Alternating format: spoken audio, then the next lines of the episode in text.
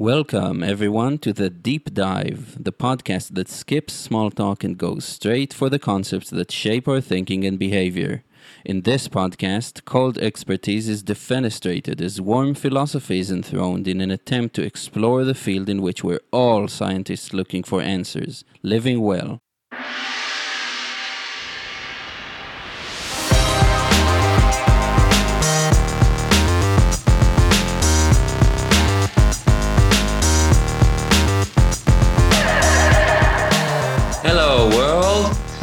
Welcome to another episode of the Deep Dive with Eyal Shay. I'm joined today by Luke Aymon. Hi, Luke. Hello. It's so good to have you.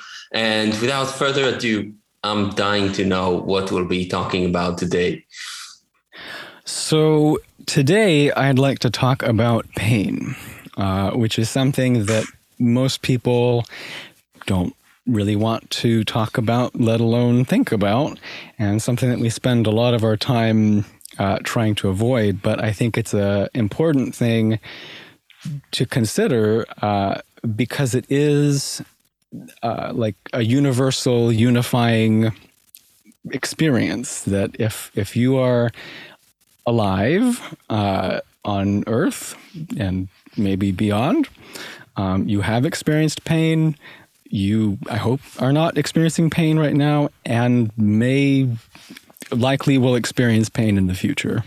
Yeah, definitely an aspect of, of living that everybody knows and almost universally everybody would look at as as negative, but um, yeah, really excited to explore the topic and see hear from you really why this is the thing that that came up and why it has come up only after over half a year that I'm doing this podcast when it's such a basic thing in life. So maybe it's not even something that people like to think about. But uh, for you, what has been your experience with with pain that gained your attention and made you really think about it more than the average person, perhaps?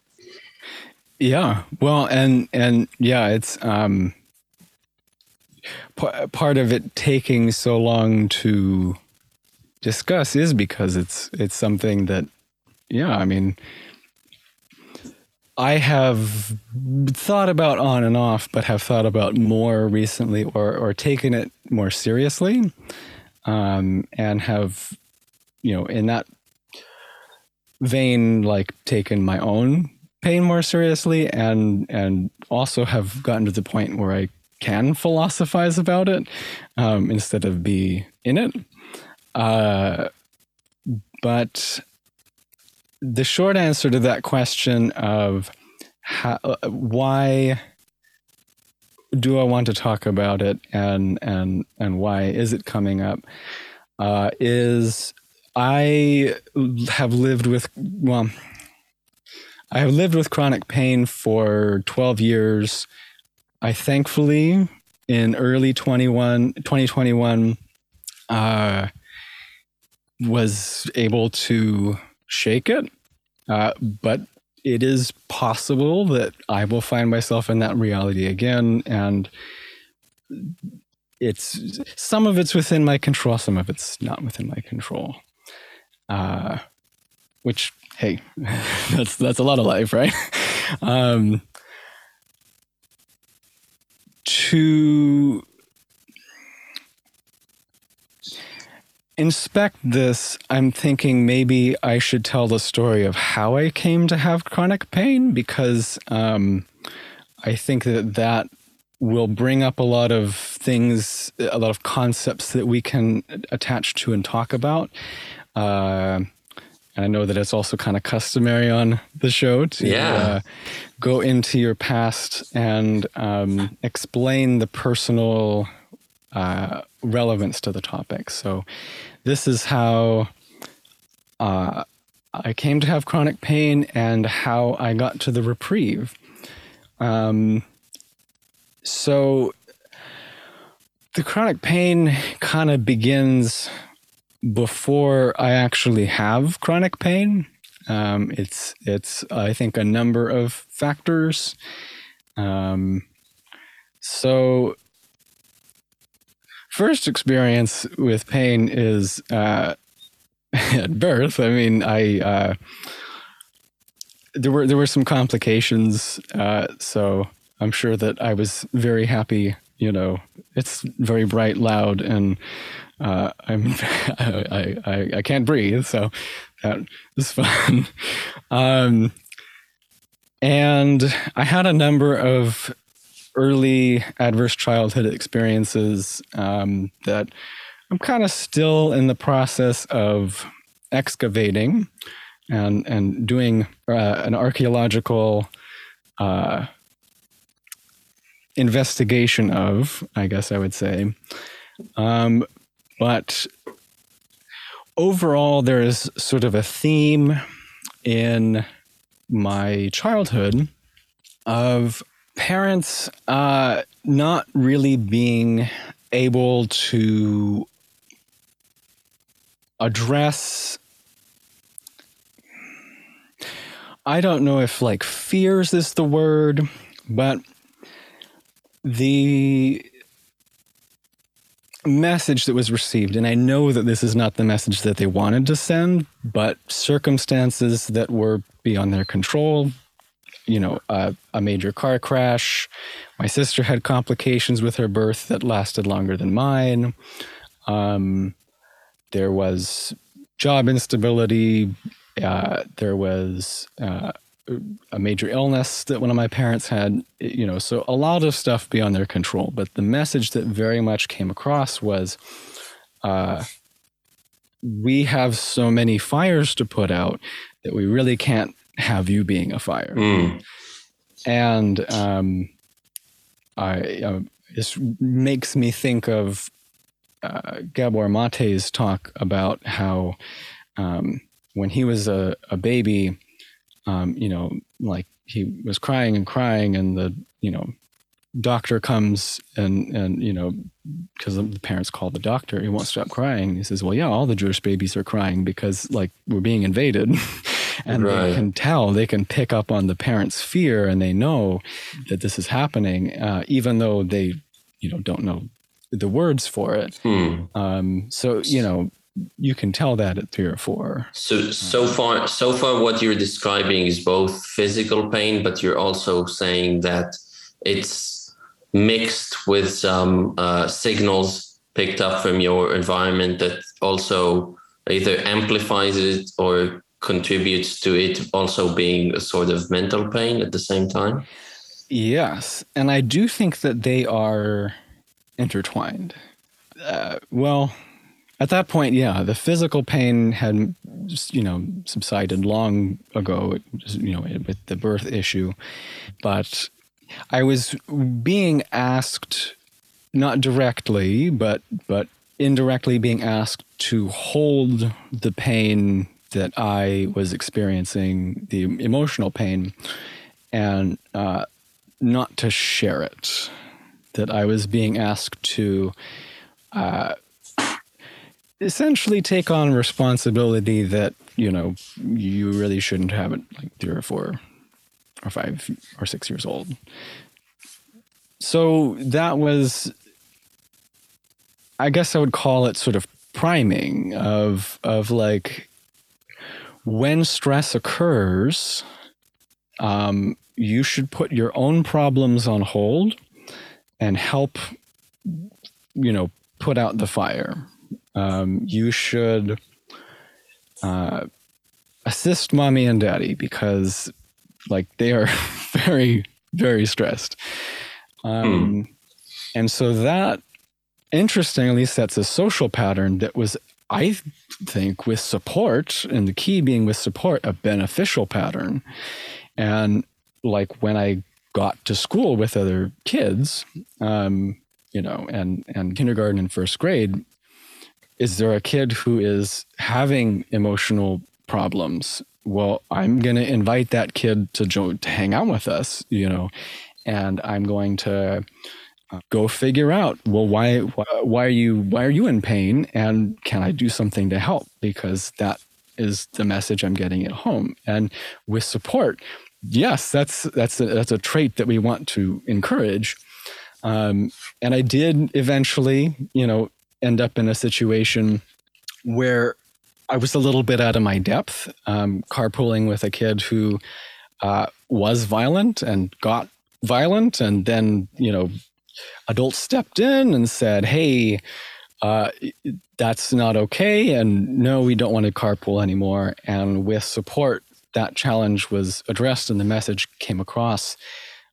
Right. Um, yeah, this this reminds me that the pattern that you're mentioning about uh, being a helper. It's literally a thing that um, Alex Howard talks about. Alex Howard is this therapist who deals, uh, who has a program for uh, mental challenges on the side of like anxiety, adrenal fatigue, uh, stuff of that sort that are really on the uh, yet not very not fully explored uh, membrane between between the uh, mental and the physical.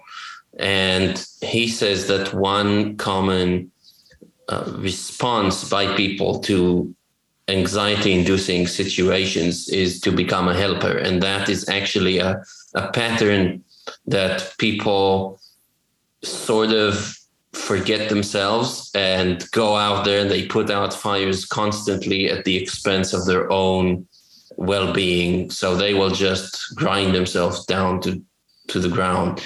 Um, so that just reminds me reminds me of that. And i want to put it out there so that anybody listening can go research that. Um, yeah so in terms of in terms of pain it's really fascinating because it's it, it immediately makes me think of, of the boundary between physical and mental pain. And i do think there are similarities and that they can and they can and should be compared and put side by side. And and yet there is something different about them right? As as is a difference between physical and mental pleasure. Um, there is a more visceral kind that's that uh, that is physical pain, and yeah, when you conjoin the two, are there still do you see an, in, an interaction between them at that point, or is it that uh, they are one and the same to you? Well, you you kind of um, perfectly setting me up for the next part of the story because uh, those two worlds are about to meet. Um, so I moved around a bit. Uh, I moved, you know, family moved to a number of different towns. Um, moved to a new state, uh, and from the get go, there was this boy who um, really latched on to me. And he didn't start out as somebody who was uh, a particularly harmful child, um, but, you know, didn't have a lot of friends, definitely had some behavioral issues. And um, as we moved up grades together and we were in the same class, uh, he started imitating behaviors I think that he was seeing at home. Um, he started doing uh, kind of all of the classic things out of the domestic violent playbook. Um, like l- trying to limit contact with other people, like making other friends, um, trying to, you know, drive other people away, trying to, you know, tell bad things about them so that I wouldn't interact with them. Uh, at a certain point, kind of late in it, physical violence did enter into it. And so I'm like 10, and I'm kind of in this classic domestic violent relationship, except I, you know, I'm 10. I don't really know what that is or what a relationship is, but I'm like biting my wrists, you know, and, and school gets involved, teachers get involved, but they can really only police so much of life, you know. And whereas where the other kid i there was enough parental support on both sides you know his parents recognized how bad like what he was doing was when i was in you know kindergarten first grade um, his his parent his dad was just not involved and his mom i think was worried that if she took action on this that like he wouldn't have any other friends and that he would suffer for that. So even though um, multiple sources like the school and my parents were saying you know like this is a problem she would go oh yeah yeah yeah it is and then you know behind everyone's back you know do things to try to like push him further into my life and so what finally did stop that because because it, it was not really something that the school could fully address. It wasn't really something my parents could fully address. Was developing a chronic autoimmune disease. And that's where chronic pain did step in. And so it was like, oh, I was gone for a year, uh, roughly, in, in and out of the hospital. Um, and then, you know, that pattern continued, but just less intensely for another few years. Uh, but then it was like, okay, yeah, there's a physical separation, and I'm surrounded by all the support that I you know could ever dream of because I have a serious illness and um, and that's when chronic physical pain like did start. But it solved this issue of of intense emotional pain. And interestingly enough when he was forced to not be around me all of the time and when he, when he was forced to have to interact with other kids he did he had to encounter the social pain of hey guess what those kinds of behaviors are not allowed and we're not going to tolerate that. So like we're going to make fun of you and try to get you to change those behaviors. And he kind of learned how to have he learned how he had to learn how to socialize. Mm-hmm. um, so for you for you I, I hesitate to to say this universally but for you it's quite obvious that um, developing uh, a chronic physical pain situation is directly related to the circumstances of experiencing mental pain that was unattended? I do think it's directly related for myself, at least. And this is part of, like, I, I have heavily. I, I heavily agree with a lot of Dr. Gabor Maté's lines of thinking. Um, when the, the, the, body will start saying no when you are not able to socially. I yeah i would be very careful about universalizing that this is the case for everybody. Um, i think that you know disease and illness and and and physical issues are tied to like multiple factors genetics um, playing a big part of that uh, as well as the social and, and physical aspect of it. But I think that, you know, these things can stack on top of each other. And when it passes a certain threshold, it's like, okay, you've developed this hmm. disorder. Mm. Um, but if but, you don't meet the threshold, then you aren't necessarily going to develop it. And, and you say you, you did in real time, or is it later on you, you did feel relief so i mean part part of having the physical pain is that it's more tangible and then you get that um, support that maybe now you now you are so-called a fire that's worth uh, that's yeah it's like, worth the putting okay. out well yeah that's that's another secondary you know benefit of the situation and that's that's something that you know none of this I, I, was able to appreciate at the time because it's like you know my body's falling apart and I'm in pain all the time. So it's not something that you know. Uh, and this and and this whole story is is not something that you know I was aware of or could say at this time or or even the years that come after this. It's kind of after doing archaeology that we that we get there. And so the next aspect of this is um, hiding the pain. Is okay, I'm having this pain all the time, but I don't want anybody, but I'm, you know, I don't want anybody to know.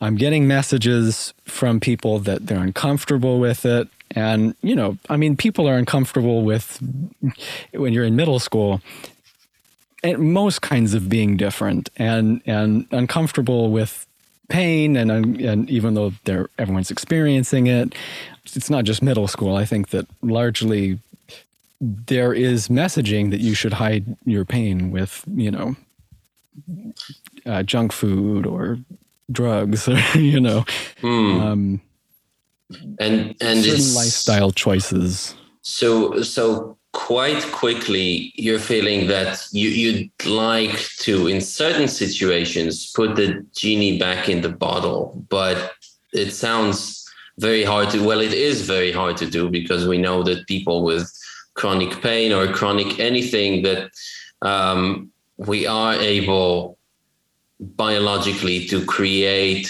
or develop the types of behaviors and mental states that are really ingrained in the whatever it is deeper parts of our brain that are you know touching more on the hardware than the software that are really hard to to remove. So it's it's starting to paint a picture for me of somebody who's going uh, using some sort of extreme mechanism to to deal with an extreme situation uh, but one that is not necessarily going to be fitting down the road and yet it's of the type that's really hard to change uh, later on in life. So it's now for you something that that is becoming a burden and yet for you is there any idea how to how to adjust? Or could you adjust? Because also i'm thinking if you're now if you even found a way to uh, switch it on switch it off that would create an identity problem when you go back to the place where it does serve uh, a purpose as a cope mechanism yeah, yeah, you're you're really hitting the nail on the head there. Um, I I think I think initial efforts are cute. You know, they they they kind of draw from, you know, being a creative kid. Um, okay, well, I don't want to be known as the sick kid because that's not an identity that you know is really good. So I'm gonna dress crazy. I'm gonna wear crazy hats. I'm gonna, you know, uh, do music and I'm gonna, you know, try to perform on on stage, at, you know, at, at shows and stuff. Like if I'm gonna be known for something, it's it's you know, I'd rather that they make fun of me for something other than like being in pain. I don't want people to know. Um, but yeah, you're right. It's something that's very hard to to hide and with time and age, and as you know, you start getting older, uh, you know, you start seeing other avenues that you could take. Um, and certain ones, you know, remained off the table for me kind of early. Like, um, I never really got that heavily into drugs, which is good. Um, but it was like, okay, I'm going to achieve academically. Um, and I'm going to start, frankly, doing things that are not great, that are actually not great for my health. Um, because I, you know, to convince others like the best way the best way to convince others of a lie is to convince yourself right so mm-hmm. is well if i'm if i'm doing really well in in school then like that's you know that's that's not the kind of thing that somebody who has chronic pain does and so mm. you know i i'm not yeah i mean it, it it's very hard to switch it off and um there are times where i well i got very good at pretending that i wasn't in pain a lot. And i got very good at yeah just like just finding ways to hide it. And and often this is through identity things and and um, sort of denying that it's happening, like I said, to myself and to others. And I made the decision to pursue music in college. And initially, this was because I was using it in high school as a hobby to express myself, and it was something that I enjoyed. Um, and in college, it kind of was like, okay, well, now I'm starting to see other avenues of of how people in society can like hide their pain, and uh, one of those is f- like fame, success, and power. and um, I met a guy who was really into making top 40 music. Um, he, I think, was into it for a lot of the same reasons that I was. I think he was in a lot of pain. And, you know, it's kind of like he really wanted to pursue music, but um, he only wanted to do it like or, or only felt like he could justify it if he was quantifying things if you could see mm. how much the sales were if you could see the streams um, if you could see the chart position and right so I want to I want to uh, stop you just just for a moment so I understand. Could you paint a picture in terms, or even you know, we don't really know how to measure pain in people, so we resort to just asking them, you know, how much is it from on a one, one on a one to ten scale but how how frequent is the the pain the physical pain you're feeling and how would you rate it and is the mechanism to cope with that is basically that you push through all day long. Is it a feeling of just pushing through pushing. Kind of. Um yeah if i if i'm painting because because the picture does change depending on era because you know it's it's all sort of different but um, it's at least every day uh, it was i mean somewhere between like i would say like a two one to two when it was really mild um, but like most days there was probably a four that would kick in there. Probably, you know, maybe a five and like, you know. So not debilitating, not debilitating, but uh, obviously it's like a war of attrition, right? So you get. Yeah. Every once in a while, every once in a while, there was, uh, there was, there was a really bad day where it's like, you know, you know, I, I did like the perfect cocktail of things that you that you shouldn't do to aggravate it, and you know, I'd hit like a seven or an eight, mm. and you know, it's like just like just cut it off, cut off the body part. You know, I'll live without it, but um, but those those were pretty rare. So so yeah, so it, it is quiet enough on the pain scale that it's something that yeah it can sort of be pushed through and um you know i mean there were certain escapes like you know video games are a great way to dissociate because you're mm-hmm. not there and there you know there were ways to put myself in flow state whether that's like working on something, studying, doing music, playing video games. Um, whether you know, depending on like what it is, but but it's you know, just don't don't be present. Don't be in the present moment as much as you can because in the present moment there's pain. Um, and you know, we we we don't want to admit to others, let alone ourselves, that you know this is a major part of our life that's impacting us right, in a major way, right. which is kind of difficult. But okay, so I, I yeah, I'm, I'm sorry for for cutting your thread of thought before. No, um, no. and I, I really I, I'm really interested in the direction that it was taking because. Uh, speaking about other people and then recognizing how much and what other people are doing to suppress pain and not think about it. Uh, it immediately made me think of the statistics that say, you know, that a lot of the top athletes of the world experienced uh, childhood trauma. I don't know if a lot of what percentage, but the percentage in that population is definitely higher than the percentage in the general population. So going into high achieving uh, professions is in fact associated with uh, the sort of uh, chronic mental pain that uh, trauma would bring or something like that.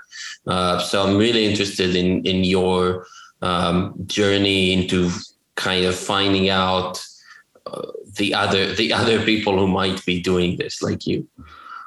Yeah, yeah, yeah. Um, and yeah, I, I that isn't surprising, knowing that um, it's, it's, it's sort of a belief I've heard shared that you know a lot of people who uh, make it to like prime minister or president or you know like uh, that kind of role it's it's not necessarily for the right reasons it's often um, a way to express their issues on a much larger scale. Hmm. Um, it's I you know it's, I think it's rare to get to get somebody who who genuinely is in it because like they are genuinely altruistic. I think that's really and that that's a whole debate of like is there true altruism so that's a whole interesting whole but um but that is the ladder that I was sort of on was like, okay, let's let's get ourselves into this upper echelon. And um, and I got really close. I I kind of um, I I put everything I had in the tank uh, into the college experience. I discovered weed, which uh, was a wonderful thing that made the pain and both physical and emotional go away, mm-hmm. but meant that there were significant issues, um, you know, that were bubbling under the hood, you know, uh, which included like, oh, okay, so certain things, you know, it, it also made it easier for me to not really notice my physical health was taking a beating.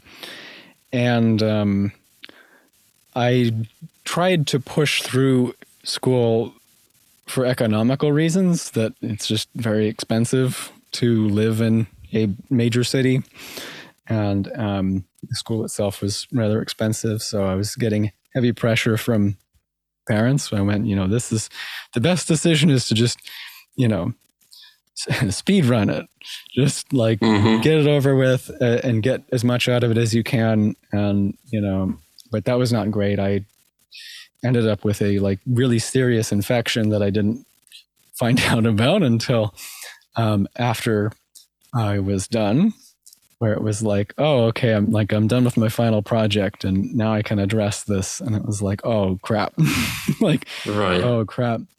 But leading up to that, I I got really close. I I had um, three opportunities that I was asked to apply for to work with people who had at some point had a top 40 record. Some of them more consistently getting those than others, but it was like, oh, here is here's the dream.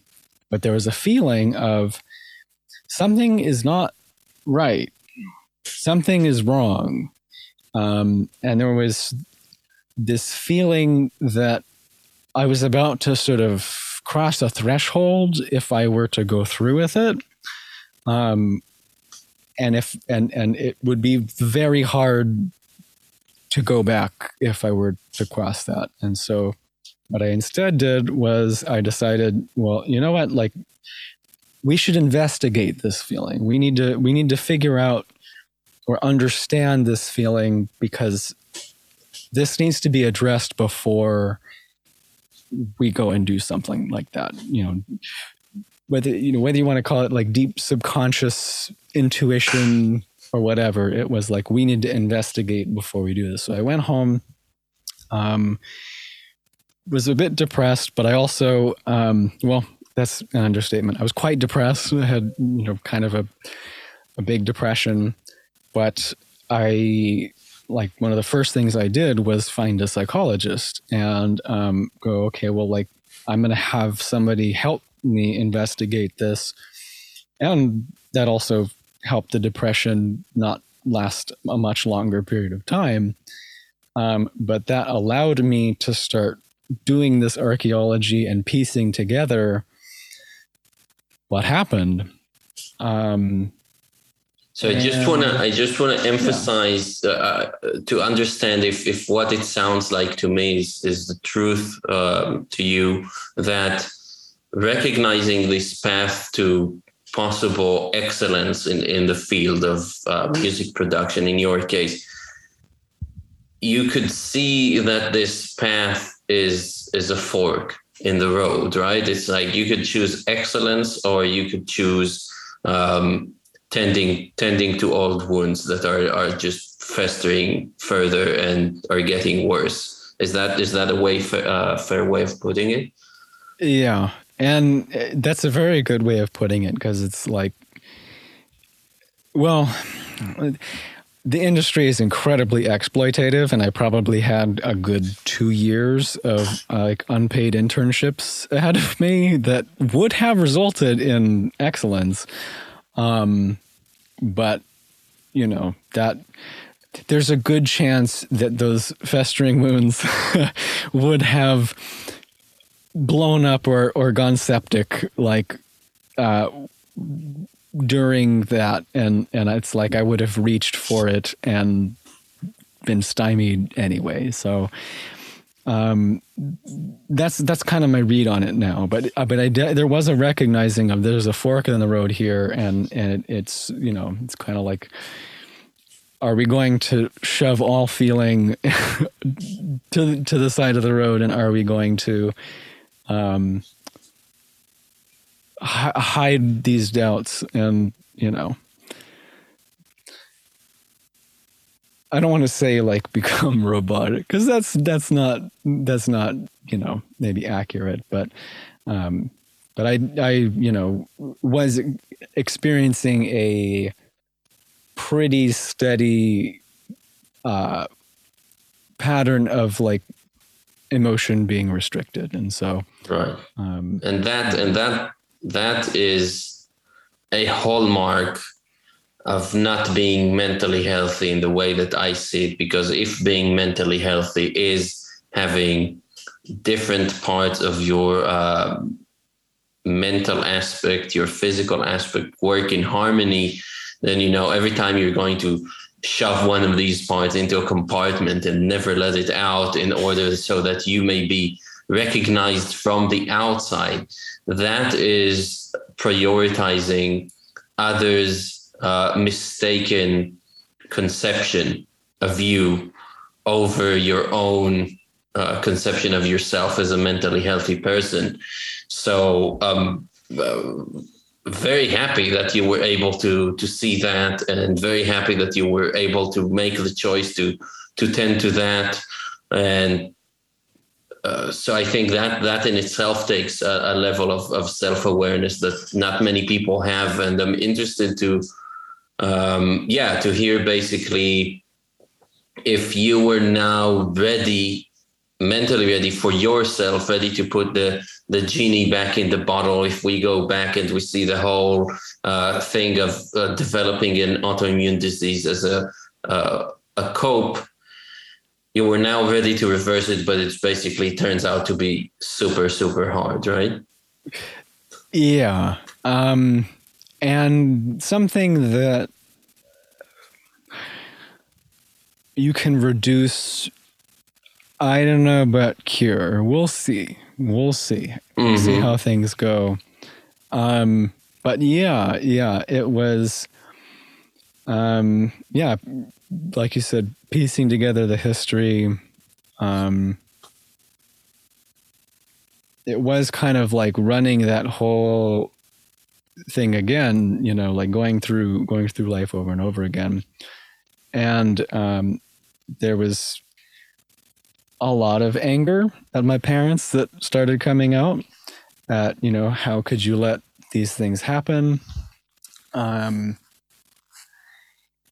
it's it's worth noting that you know in having the chronic illness, I didn't really get the typical teenager angsty phase just because it's that thing of you can't, if you're in a very vulnerable position, threaten your attachment with your caregivers. That's a big evolutionary no no. So that a lot of that was coming out. And so I started having and, and again there was that that investigator perspective going, okay, well, but like I want to understand and what you know and I, I went in like seeking accountability and it's like not what i got but um, what i did get was their their stories of similar things and you know not the same things but like oh so my mom had you know some very similar dynamics with her parents when she was growing up. And oh, I mean, it's a different, very different way, but this happened with my dad as well. And he chose some of the options that I did. And it was like, oh, okay, so then let's, it's all the grandparents' fault, right? no. then you go, then you go up to the grandparents' level and you go, oh, okay, so like, you know, grandpa didn't have a dad and was raised by his siblings because his dad died when he was young. And though the other grandpa had a, it seems rather, you know, mentally healthy upbringing, uh, being in the trenches in World War II, uh, of took care of of that with the undiagnosed PTSD um, right. And even even on the other side of the family, you know, with the grandfather that didn't have a dad, I mean, if you go back even farther, it's like, oh, there's a constant struggle uh, against the British, and you know, farther back, people in the Irish Republican Army, uh, and and a lot of, you know, what I start finding is like, oh, there's there's intergenerational neglect and trauma. Um, and a lot of it is caused by war um, and is caused by stresses outside of one's control. Um, so, which is probably the the baseline for all of us, right? It would be actually difficult to find anyone with no trauma at the grandparents level because we don't think about it but the world was probably a more traumatic place even going oh, decades yeah. decades back uh, in that regard i think there there is progress you know we live in the in the in an era where uh, it's the least violent era uh, ever so far so um, yeah. we we should be thankful for that. But of course, like I, I can totally see your point that it's it's like uh, just pain on top of pain on top of pain on top of pain, and um, yeah, yeah. Well, yeah, and and and to the to the point of um, that it used to be worse. Uh, you know, I mean. Yeah, that is true, and and and it's something that I think is easy to forget, and and there is that. I think it's a Stoic quote about like strong men make good times, good times make weak men, weak times make hard weak men make hard times, and then hard times make strong men, and and and that is a concern, especially with like the current global situation where it's like you know i'm really hoping that this doesn't set a precedent um, and that we are able to continue to make things less physically violent um, because I would agree that sublimating it into mental violence, where I think that there is things, are more mentally violent than they've ever been, but they're the least physically violent, which is um, arguably much more difficult to overcome and much more physically traumatizing and you know Right. Yeah, and you know, I I don't know if if if that's if that's even true for for the mental um, part because well, first of all, you know, look, looking really closely into it, what is mental, what is physical, but I think we we have the power of introspection now, which is much much wider uh, it's widespread as opposed to even a hundred years ago you know? Even oh, yeah. even one generation back people were just not used to looking at themselves and uh, you know everything that you're talking about looking at yourself with open eyes and seeing oh i'm not doing well. What is this? What is it in my past? What is it uh, that's going to be good for me in the future? People were just living in those uh, patterns that they just inherited uh, from many generations ago. So I, I, think it is a superpower that humanity has uh, possibly uh, developed and and that is helping us. Uh, but yeah, in in any case. Yeah, I'm, uh, I'd like to to hear more about um, your findings about yourself, and maybe beginning to see if there is something universal about this, about pain, how to deal with it, how to uh, minimize it, I guess, in the end. Sure. Well, well, and you have to be careful with that, but, um, and that'll be the next point. Um, I do, I do think that I, I agree with you that introspection is not necessarily I think a super new thing. It's it's that it's become unlinked with the church, and the church has been used for a lot of mm, political things. Um, and I think that that it's very it's good that um, we are getting um, understandings of how to introspect that are not you know gate kept and and loaded with lots of baggage um, that may actually be harmful to to people. Um, as far as universalizing, so a common thread that I see in the in the story, or I guess a pattern I see is um, like denial and pushing the pain away, uh, to then investigating it or listening to it and trying to figure out what it was telling me.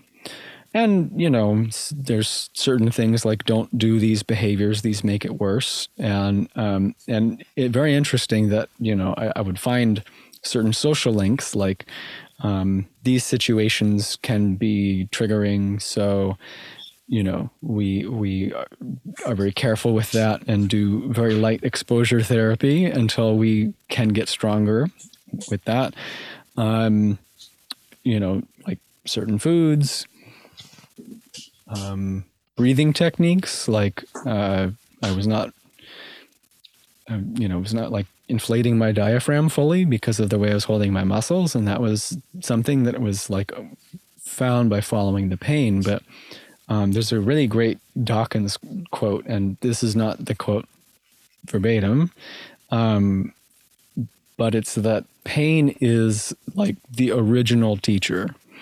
That um, essentially it's it's it's saying don't do that again. Right. It's sending like to your lizard brain something that says that don't do that again. Here's some information that that is instructing you like what not to do. And so I've been finding that um, it's it's by following it and by listening to it and by um, investigating it, I've started figuring out um, it's it's almost become like a barometer where it's kind of like okay uh, i am figuring out like like very quickly like the foods that are good to eat and that are not good to eat. And they kind of correspond with what like leading dietitians are like you should eat these things and you shouldn't eat these things. And instead of you know eating a bunch like having a very bad diet and then like 40 years later, later, maybe even less with the amount of sugar that's in our food nowadays, um, getting diabetes, um, I get a pretty in, uh, like almost instantaneous. We're talking like a few hours you know some pain that says hey that bud that was not a good idea and these were things that i was largely ignoring because you know that's not normal i want to be able to eat the things that mm-hmm. normal people eat and not have to be the kid at the at the you know or, or, you know or even the even the the person at you know the meeting that says you know i can't i can't eat what's what's been brought for everybody um you know i i have you know either i want you to make me something special or i have to bring it myself um you know so so minimizing markers of uh, difference um, was more important than listening to the pain and learning from it. Yeah it's and again it, it makes me to think so much about um, how this uh, pain developed originally. But first i will say that you know yeah pain is is a powerful primitive teacher along with pleasure right? Um, so they are processed in in similar uh, brain structures and basically you have the the one thing that tells you keep doing more of that and the other thing that keeps you don't do that again. And they both could be um, i don't want to say abused but misinterpreted to create pathological behaviors. As we know pleasure can drive if you are completely hedonistic and you're going just uh, full blown uh, search for pleasure all the time well you you will end up an addict very quickly and with the pain it's it's very interesting because your story makes me think of the fact that it's the, the tragedy here for all of us, I think, it's that it's inevitable. Like our coping mechanisms are there because we do have the period in our life when we are children, when we are powerless, whichever way you want to look at it. Um, and when we're in pain, we do need outside assistance to go through it. We do need to be seen. We do need to be um, supported. And when we lack that, that just leaves us with pain and really exacerbates the the need to to shout out and and turn people's attention to that pain and that creates behaviors which are uh, deep seated in in the brain let's say if, if we're taking the physical um, the physical aspect, but um, also create very, very strong habits if we're looking at phenomenological um, things. And th- this is where we stay, right? It's, it's just so hard to see it. And it, it relates to my story in the sense that after with my mom dying when I was 10, I received this blow from the universe, not necessarily anybody, you know, I guess I could go on a, I, I wasn't in a place where I was going to uh, seek out revenge on the person who uh, who drove drunk and killed her. Uh, I guess I could have done that, but I, it was always like just the universe doing that and being in uh, yeah huge amounts of, of mental pain and not really having anybody who was able probably because other people were hurting you know and i know i really don't know what they could have done to take the pain away but then we are led into this place where all we can do is just shout and you know if there are people involved it makes total sense to go look for accountability on their part until you figure out well they had a good reason because they were in a lot of pain and goes down that chain that we mentioned the intergenerational uh, trauma slash neglect or anything like that. Well neglect is neglect is trauma. Um, so it's it's very fascinating. And to me, I remember that it was almost a, a, switch in my life where I was able to start looking forward rather than backward. There's something about looking back and trying to fix things in the past when we know full well the arrow of time is just going in one direction. That is um, a lost cause in a way. If, if you're going to, um, it's important to look back and understand uh, causes and effects. Uh, but ultimately, if you're going to be after looking for some things to to fix there so that it wouldn't have happened so that you would be good now and forever that's hard to do and i found for myself and i'm interested to hear from you if if it's the same for you that at some point the focus has to be future oriented and about and about what is what is good and what is fitting going forward rather than being stuck in this place where you're constantly imagining an alternate universe where this would have been uh, you would have been saved from from everything that you've gone through. Yeah. Well first of all i i'm just really sorry to hear that um, your mom passed away in that way um, i mean it's it's probably good that you didn't try to go find the person who was drunk because I'm assuming that you were not terribly old. No, I was ten.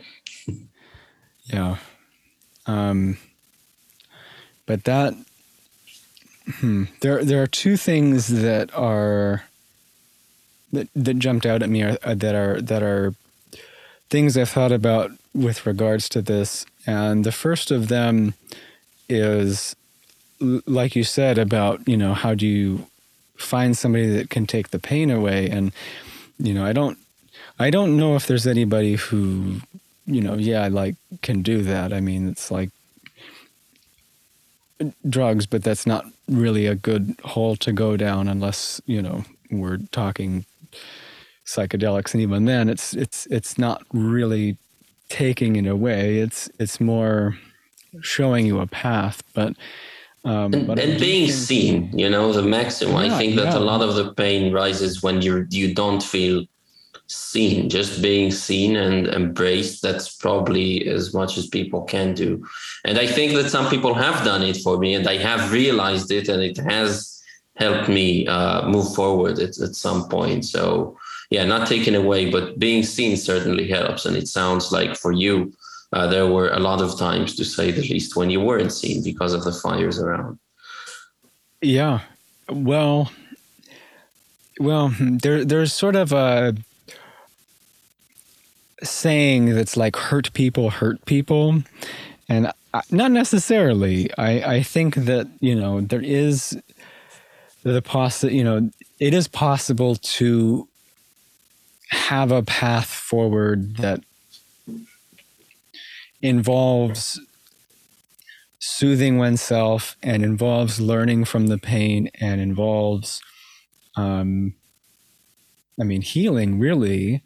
But another path that is available that i think a lot of people go down is to inflict it on other people.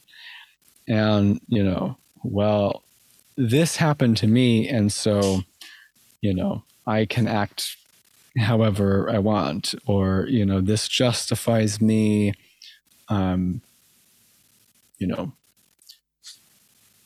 perpetrating some form of violence, um, you know, or or being a certain way that is like very harmful to others.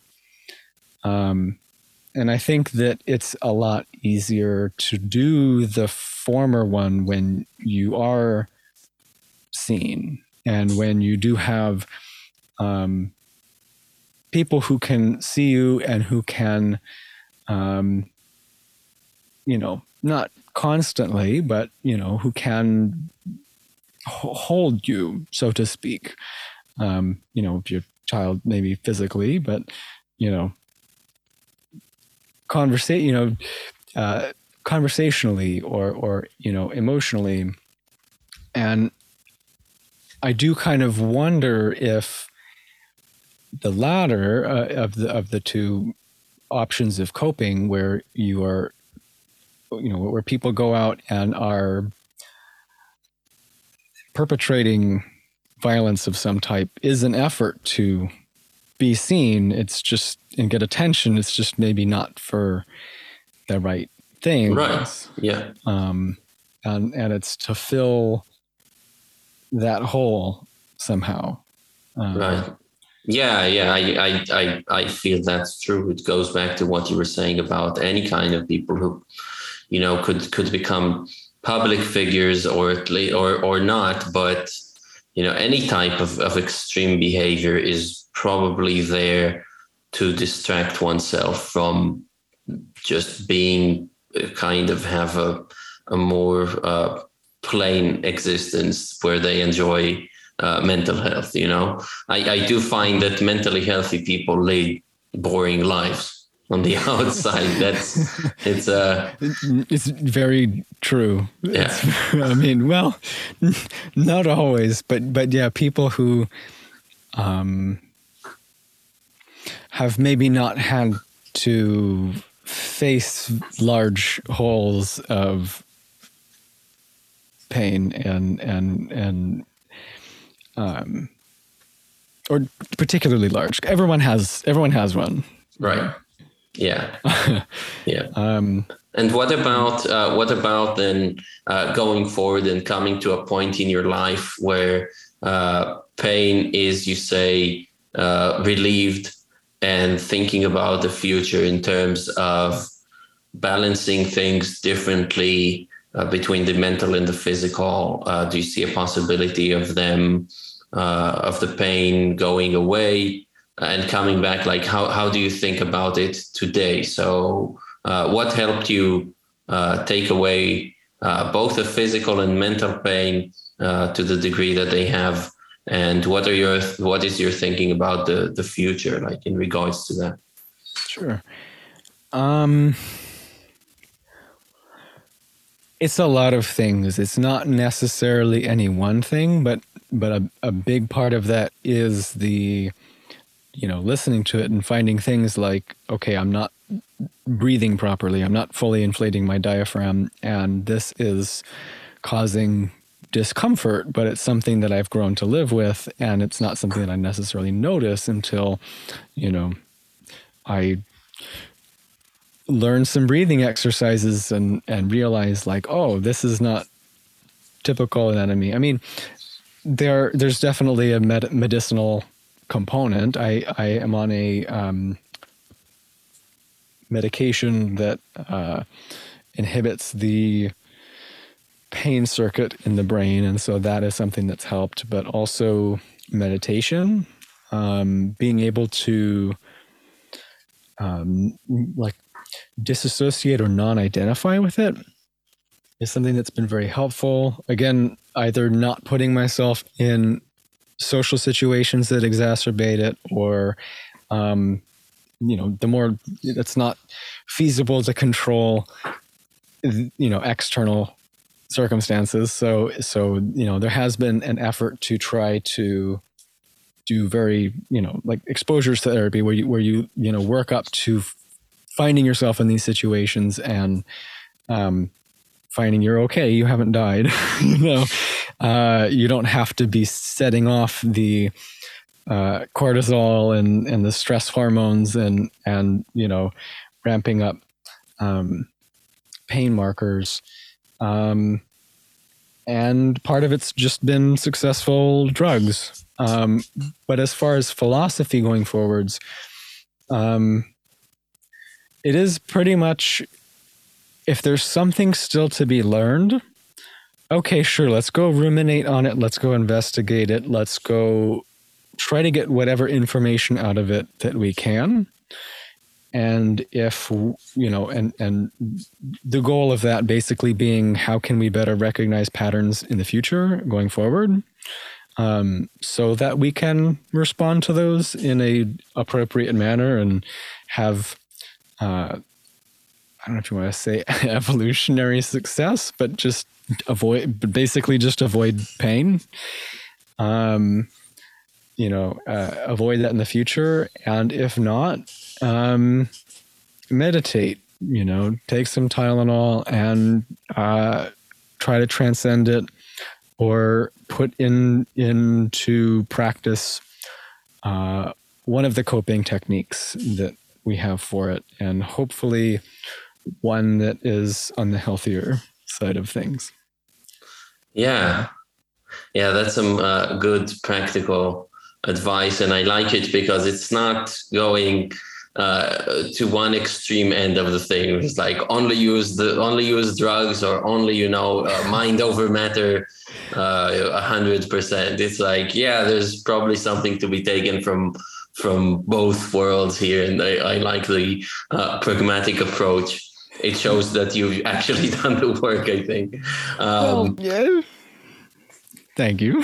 well, at least that you're not an armchair expert on this, you know. Well, um, th- there's definitely been some some real world experience, and and I and I I mean that was not necessarily intended as advice. That's that's my plan. But if you, I, I think sure that that is good advice to other people as well. But, um, but if, I mean, if you are going to take that as advice, um, just because I have uh, approached things with certain rigor or gusto or taken things very seriously that you know it's like okay i in having conversations with my parents that uh, you know are not particularly emotionally healthy, you know that it's not like I'm doing nothing but that. I'm I'm doing you know that was slowly and over the course of like years, and and that um, you know investigating is like not an overnight process and is not something that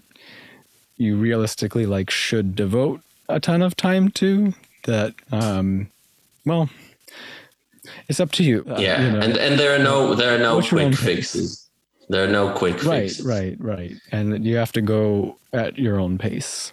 Um, yeah, and, yeah, absolutely.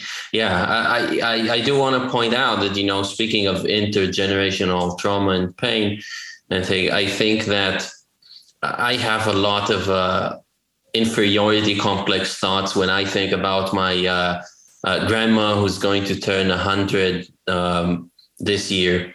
And she built uh, a whole kibbutz or village from nothing just by piling rocks one on top of another, coming age 14 from Poland and building a life for herself and her descendants. And I'm going to soon move, live in her house that you know she helped build and all that and basically i have this wow. thing where a lot of has been handed to me in terms of of material abundance and you know how could i ever do anything that that compares with that? Everything pales in comparison. But now i think that you know even conversations like the one we're having now and that a lot of people in the sphere where we both uh, kind of operate at least in the online world um, this talk is happening between people. Is about about healing about um, the cessation of pain. And i do think and i do see myself as now doing just taking in a completely different project because am i going to do something as impressive as her when it comes to uh, building a new place or something? No of course not. But i do want to encourage ourselves and other people listening by saying that if our generation, I don't know whether it's millennials, Gen Z, whatever, you know, I don't think that there has ever been a better time to have the one child that we're having, right, on average, but really make sure that this trauma doesn't pass on. Like, I think that's that could be a feasible challenge for ourselves that we can tend to, and we should not. Um, play down at all. This is this is huge. We have now introspection. We have a myriad of um, therapies available to us, and and more springing every day. And we have therapy Twitter and therapy yes, YouTube. And I'm yes. kind of joking, but I'm kind of not. Like no, it's it's amazing. The, uh, yeah, amazing resources, and we have mentioned Gabor Maté and Alex Howard, so I'm going to link to that. Uh, but there is there is a lot, and I think that if we are able to be a last stop, as many as many of us as as possible are going to be a last stop for these uh, things that keep being passed down from generation to generation. That that could be uh, wonderful, and and it's a project for I think all of us to to work on together and to support one another as we go through it. Um, are there any uh, last thoughts on the subject on yeah. your side? Likewise, it's something we should aspire to, and and I mm-hmm.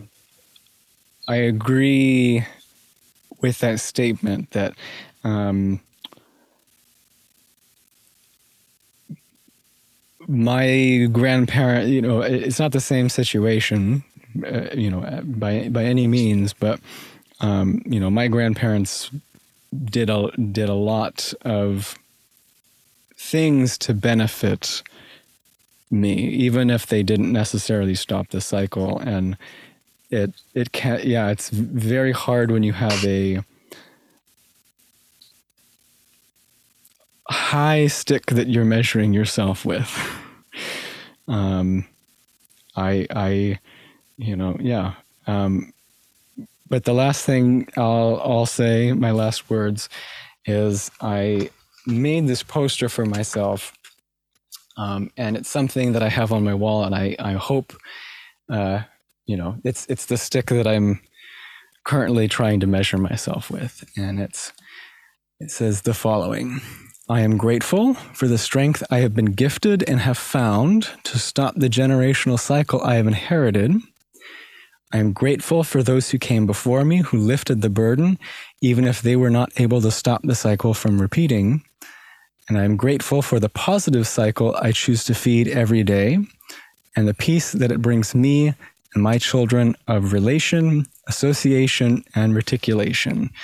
You know, children I may have that are physical, brain children, and people who they may interact with someday. Um, it's lofty, but I think some amount of ridiculous optimism is required to to press on. That's that's beautiful, my friend. That's beautiful, and uh, yeah, definitely inspirational and, and aspirational. Um, Big time yeah. inspirational. Yeah.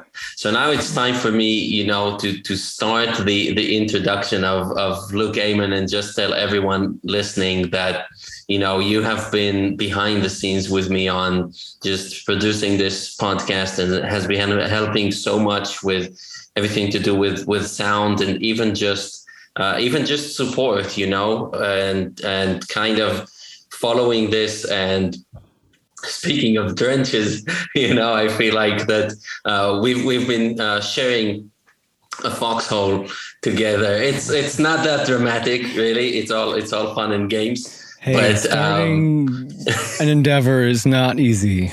Yeah, and you you have definitely. I have definitely uh, had uh, firsthand experience of just your uh, generosity and support and willingness to to do good unto others in order to do good unto yourself. And, and likewise, yeah, likewise. this this has been a pleasure, and I hope it will be a pleasure. And now, on, on top of that, I'd love for you to uh, to just uh, fill in people on the details of of what you do and where you can be found, and so on. Sure. Uh yeah, I well on the podcast I have um been doing a little audio magic uh to the uh different audio sources that is mostly Zoom. Um, but more broadly, I do music production as well. Um, and if you're interested in uh, connecting with me, you can find me on Twitter at Luke Aymon. Uh, and I also have a website that is pretty much purely for production, uh, which is www.lukeaymonproduction.com. Uh, so those are the places that you can find me, and that is uh, what I do when I am not thinking about pain all the time. Uh, and yeah, Amazing. Look, well, this has been a long time in the working, and I'm happy we got to do that. Uh, and very grateful for your uh, openness and and willingness to explore a topic which is not uh, commonly the fun thing to do. So um, even if it's out of necessity yeah. and not and not just um, uh, an interest, I'm really happy we got to do it. And and thank you so much. Likewise. Thank you.